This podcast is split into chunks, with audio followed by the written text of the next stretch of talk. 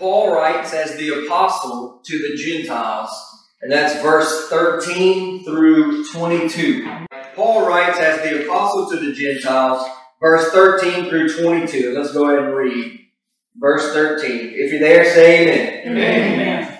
Now the God of hope fill you with all joy and peace in believing, that you sh- that you may abound in hope through the power of the Holy Spirit. And I myself also am persuaded of you, my brethren, that you also are full of goodness, filled with all knowledge, able also to admonish one another. Nevertheless, brethren, I have written the more boldly unto you in some sort, as putting you in mind because of the grace that is given to me of God, that I should be the minister of Jesus Christ to the Gentiles, ministering the gospel of God that the offering up of the Gentiles might be acceptable, being sanctified by the Holy Spirit. I have therefore whereof I may glory through Jesus Christ in those things which pertain to God. For I will not dare to speak of any of those things which Christ has not wrought by me, to make the Gentiles obedient by word and deed, through mighty signs and wonders, by the power of uh, by the power of the Spirit of God, so that from Jerusalem and round about unto uh, Illyricum, I probably say it wrong, but I have fully preached the gospel of Christ. Yes, so I have strived to preach the gospel not where Christ was named, lest I should build upon another man's foundation. But as it is written, to whom he was not spoken of, they shall see, and they who have not heard shall understand. For which cause also I have been much hindered from coming to you. In believing means in, in the believing. It is interpreted in the sphere of the act of habitually believing, which means continuing to believe. So just believe and keep believing. The source of this joy is faith, with God Himself as the ground and object. God who we know and have in Christ. These can only be found in Christ, talking about hope, uh, now the God of hope, fill you with all joy and peace in believing. Those can only be found in Christ. There's no joy and no peace outside of Christ. These can only be found in Christ, and the vehicle is faith in Him. That's how you're going to get faith. They come from Christ. Christ is the source, but you receive it by faith in Him. The idea is that the joy and peace which we now have in Christ will not only not be lost, but will continue to grow, actually superabounding. These have nothing to do with circumstances. Zero. Yeah. One of the one of the things that kind of gets under my skin a bit, me and my dad talked about this earlier this week, I think, is how most most messages that are preached are preached about circumstances. But yet I see in scripture that joy and peace, you can have that in any circumstance. Yeah. But most of the time, we, and I'm not saying it's totally wrong, I'm just saying we, we kind of miss the mark. Yeah. If every sermon is about our outward circumstances, Mm. well, God wants to bless you, God wants to change, God wants to do, well, I'm not saying that He doesn't, but what God really wants is um, for you to die in Christ Yeah. so that way you'll have joy and peace and hope no matter what happens on the outward Yeah. circumstance. God's focused more on the inward. Yeah.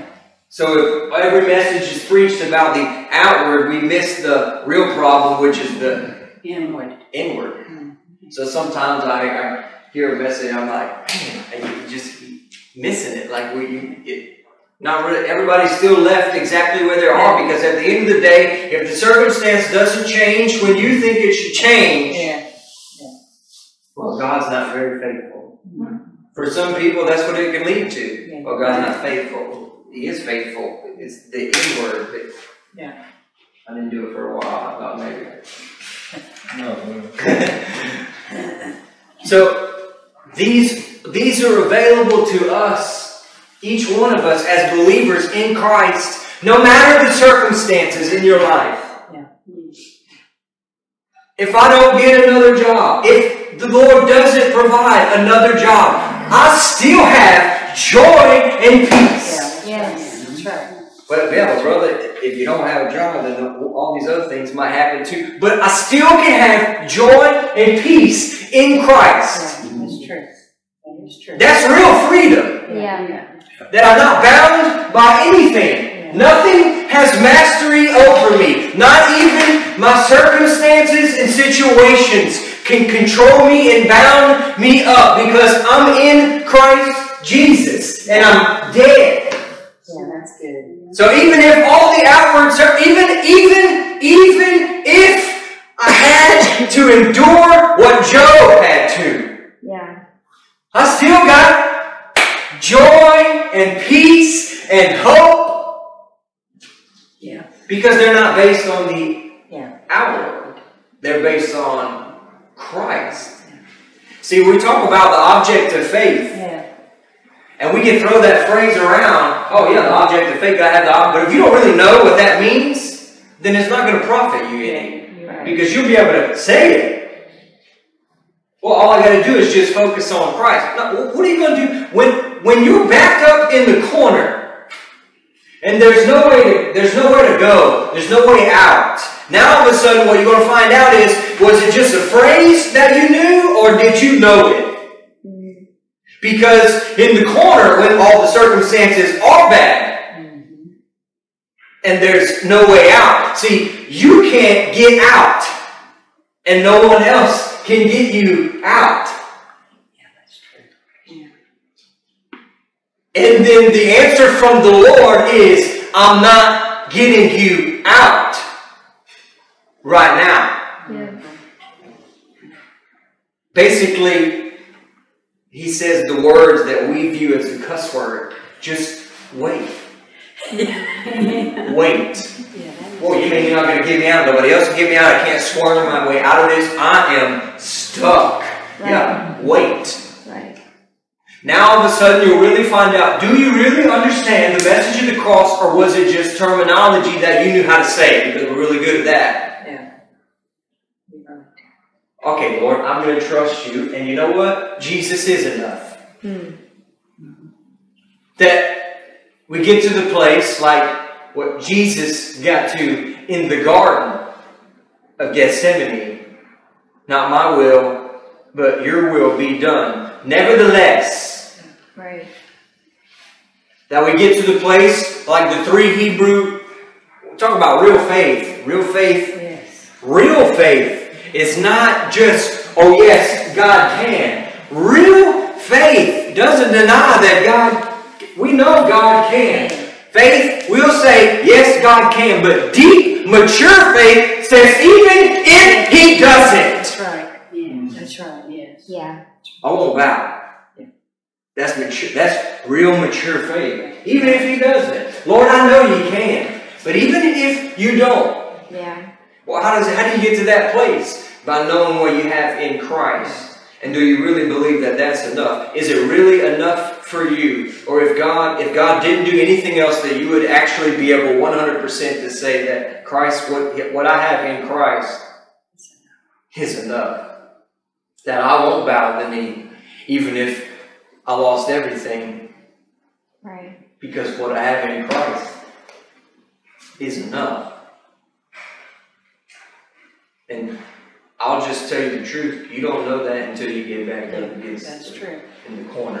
That's And then there- there's no way out. When I was in Bible college, I was learning, uh, I was learning the message of the cross, learning it, learning it, learning it. I could get, I could quote it. I mean, just front to back. I could, I could say all the right things and everything. And then it got to the point where the, the Lord said, "Let's find out." Yeah. because it's going to be it's going to be tested. See, you, you say if you say you, you believe it, then it's going to be tested. Do you? Oh, I believe it. I believe it. No one else, because you can fool everybody, but you can't fool the Lord. Right. He knows. Oh yeah, I believe this. Praise God. And then here comes the test. And then you find out do you really believe whenever all you got is the cross. Yeah. When that's literally all you have. And then we'll find out how much you really believe it. In the book of Acts, Paul's on a journey. He knows they're not going to make it. They get shipwrecked. Sarah says it sometimes that every, you know she's reading through. Sometimes she's looking for a piece of wood because that's the cross. Mm-hmm. Most of the time, that's not like that, but in some instances, it is. Yeah. It actually said in this shipwreck, Paul said we're not going to make it. That they chose to listen to the captain of the ship and not Paul. Right. They thought they had favorable winds. Everything looked great. Everything looked like it was in their favor, but it was leading to shipwreck. And God knew it and told Paul, if you go. But they chose to listen to the, I think it said the captain or the master of the ship. They chose to listen to him instead of Paul, which really was a word from the Lord Right. because there you go, we had favorable winds. So now they take off on their journey, and we know what happened. Here comes this huge storm that's like a hurricane, basically, and they're just not going to make it. And what happens is they end up having to start throwing things overboard. Yeah. See, God will send you a storm Mm. in order for you to finally throw overboard what you don't need. Yeah. Come on. But you think you need it. Come on. Yeah. Because we say, oh, the cross, praise God, I believe in the cross. And then all of a sudden you find out, didn't need this, throw that, don't need that belief. That's not right. I believe this, that turned out to be wrong because this song just proved it. Yeah. I got this, no, I don't got it because this is actually causing a problem. And if I keep it on board, we're definitely drowning. So, see, God will put you in this way. And then the angel comes to Paul and says, Relax, you're all going to make it as long as no one leaves the ship. Well, they end up running aground. The waves come and smash the boat up. And then it says that each man actually floated on shore on what? Planks. See, if all you have is Calvary, you're going to make it. That's good. Yeah. See, you might have to throw over all kind of things. And the boat that you were originally on that you thought was going to take you where you needed to go, you find out that really it's Calvary. And he'll destroy the wrong thoughts that are on the boat, the wrong beliefs that are on the boat, the wrong things that you'll have to throw overboard. See, he's not going to throw it for you. Yeah. Yeah. You're going to have to throw it overboard. Yeah. You have to Right. let go Yeah, of some that's good. I got you. That's good. The message of the cross, see, That's good. there's a lot of things with the message of the cross make you shout. Yeah. But there is a point. Remember, we still have to die. Yeah. We talk about justification by faith, and we can shout amen. And then now, if I actually tell you, now you don't have to die Yeah. in Christ, which means to the old man, we rejoice about that, but also some things that you hold on to that doesn't line up with Calvary. Right. And you have to let them go. You, yourself, are going to have to throw it overboard. Mm-hmm. And then what you thought was right, and that's what was taking you on the right route, you'll find out that that ship is actually going to break up. And all you have left is Calvary. And I'm, I'm telling you right now that that is enough. Yeah. Right. Yeah. But you don't know that until that's all you got. Right. Right. And that's when you can come through the test. And God says, now that faith has been tested and proven. Yeah. And then, when somebody talks about the cross, you don't just go, oh, I, mentally, I agree with that. Right. This is the type of faith that says, brother, just hold my mule. Yeah. Because what he just said, see, I, I'll walk through that. Right. And I know that I know that I know. See? Alright, we gotta get through Romans though. So. These cannot be talking about joy and peace. These cannot possibly be brought about in the heart and life of the believer without the power of the Holy Spirit. Not possible. These believers in Romans, they had such in Rome, in Rome. they had such goodness because of Christ. Now this is important. What the goodness that they had, that Paul said, hey, you have it, didn't come from Paul.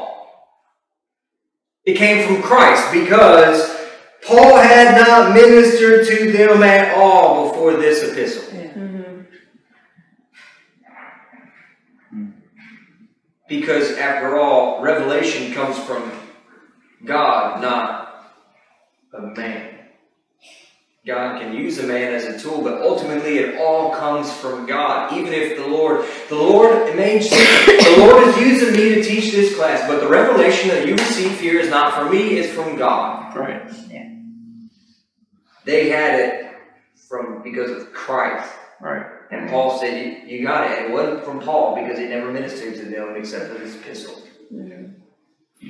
The goodness is defined by the context, which is not as goodness in general, but the Christian love which bears the infirmities of the weaker brother. Remember, that's what we covered just before this. Knowledge refers to a Christian knowledge in its entirety. There was sufficient knowledge of the Word of God among the saints in Rome that they could correct each other if need be. Paul believed they would receive what he said in this letter. That's what that's what he was saying when I said, Nevertheless, brethren, I have written the more boldly unto you in some sort. Paul was confident that they would receive what he was saying, that they would receive it with joy and gladness and accept it. Even though the church at Rome was not one of Paul's own foundation, nor was it his desire, yet his peculiar mission as apostle to the Gentiles gave him a right to admonish them. Paul didn't start the church, and mm-hmm. Paul wasn't trying to.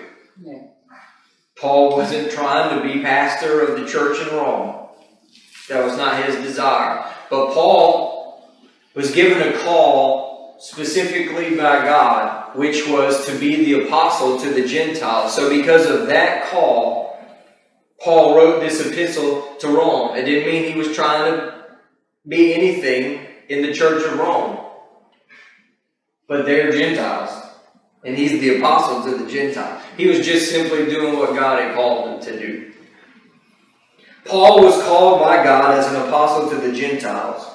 Paul compared his ministry to be the same as the priests and Levites in the Old Testament, carrying out the sacred rites in the tabernacle and temple. Paul said that his ministry in preaching to the Gentiles and having the Gentiles converted and then to understand the cross that it was the same as the Levitical priesthood offering up the sacrificial rites and everything in the temple and the tabernacle, that he said that it was the same. Yeah. That's how important Paul viewed it. Paul gloried in his appointment as a preacher to the Gentiles. Paul has his authority only in Christ Jesus. Mm-hmm. From nothing else. Only in Christ is he an apostle to the Gentiles. No man gave it to him, and no man could take it. It was from God alone. All of Paul's ministry, and in whatever capacity, is ordered and directed by the Holy Spirit, signifying the divine order.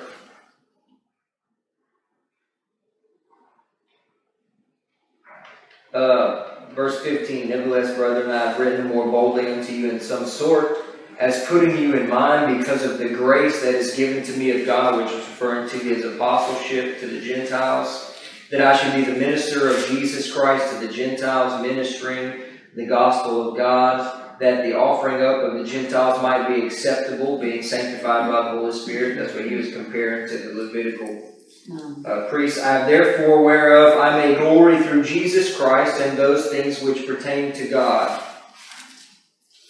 For I will not dare to speak of any other things which Christ has not wrought by me to make the Gentiles obedient by word and deed. All that Paul has done and written has been totally of the Lord. Now, what's kind of being expressed here is that Paul didn't do anything unless the Lord said to do it. Mhm. Even so much to the point that what Paul is saying is that if I did do anything that the Lord didn't tell me to do, I will not glory or boast in it because it doesn't it doesn't profit anything. If the Lord didn't tell me to do it, I didn't do it. Right. That's kind of the idea that what Paul was expressing. That in Paul, in his ministry, everything that he did was specifically because the Lord told him to do it. If the Lord did not tell him, he didn't do it. Yeah. Hmm.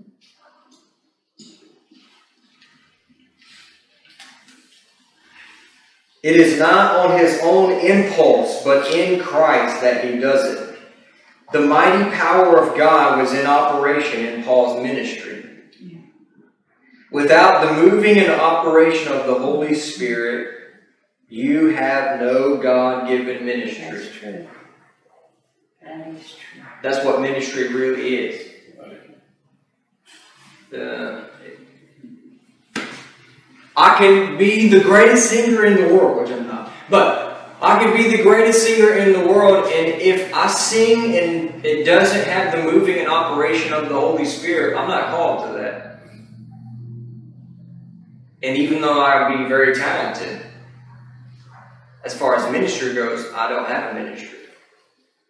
Man might say, oh, dude, you need to. But it really don't matter what man says.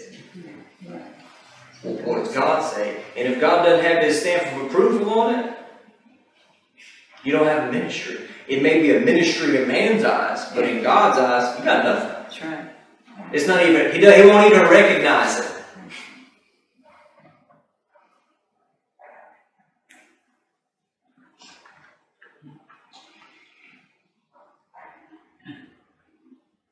That's in, I mean, we, we talk about in everything.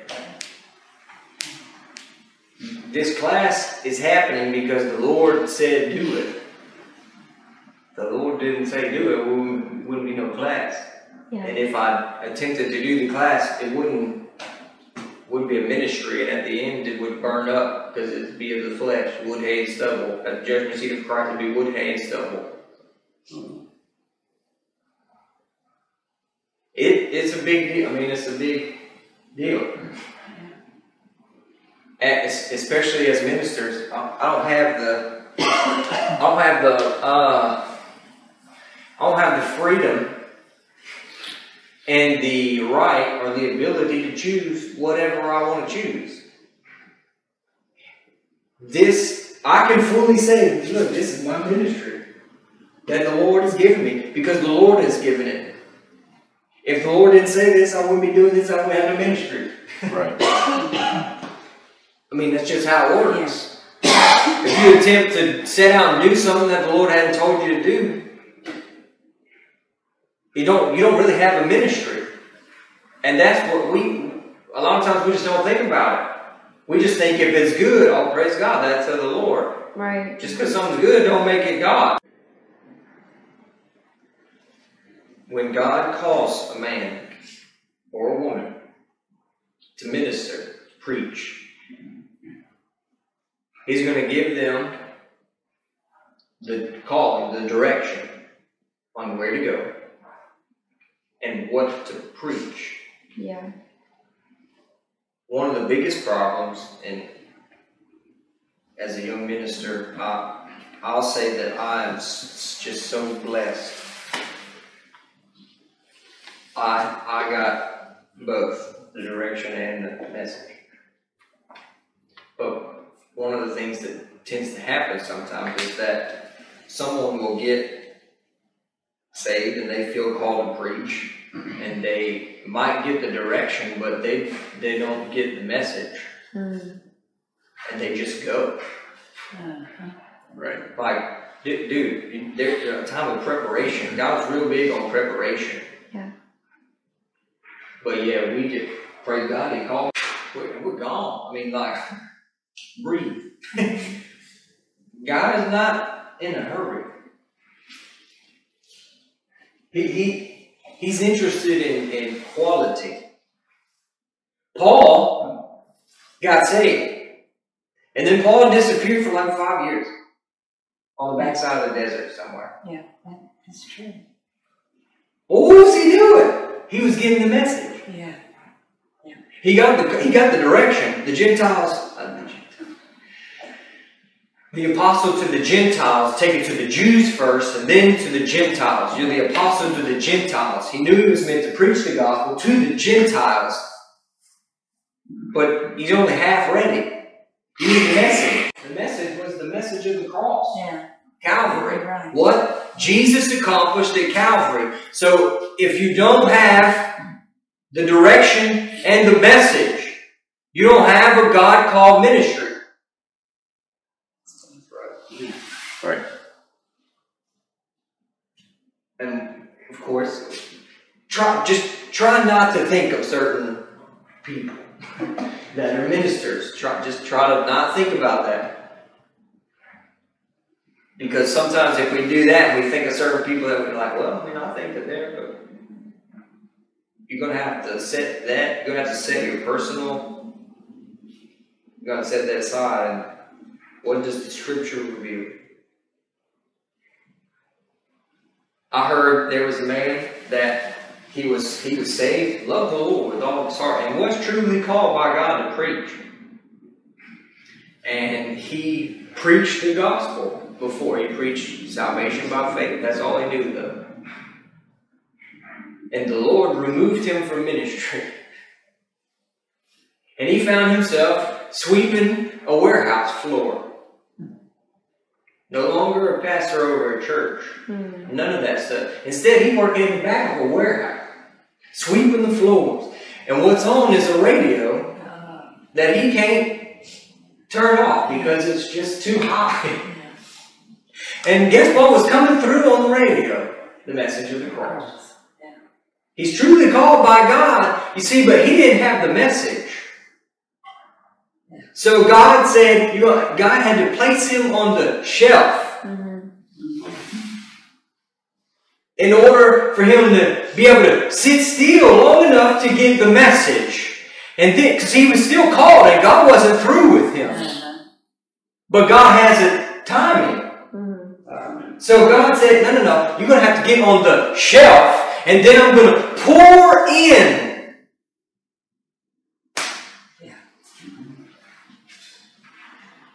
It was always, the vessel was always called, but there was nothing in the vessel to be poured out. A called vessel, selected by God, but empty. And God had to take that vessel, put it on the shelf, so that he could take and pour in the message. And then, after that, then the vessel was ready. Because now there's something to Pour out. Yeah. pour out. Yeah. Yeah. That's good. Number one problem with us as vessels, Uh-huh. we don't want to be on the shelf because then that means what? W A I T, four letter bad word. Wait. Yeah. Right. Yeah. And at times it will make you feel like God's done with me.